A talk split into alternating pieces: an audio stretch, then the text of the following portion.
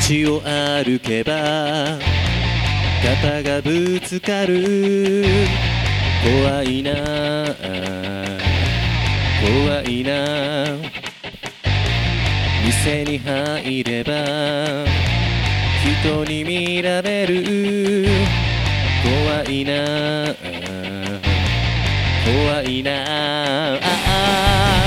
だから僕はうちにいる3年間ずっと来る日も来る日も部屋の隅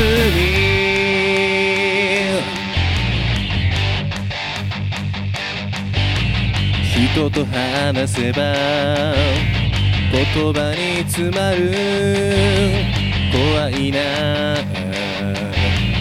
怖いな誰かを頼れば裏切られる。怖いな。怖いな。だから僕は一人で生きる。もう誰とも。関わることもなくつまらない。日々を過ごす。こんな毎日が永遠に。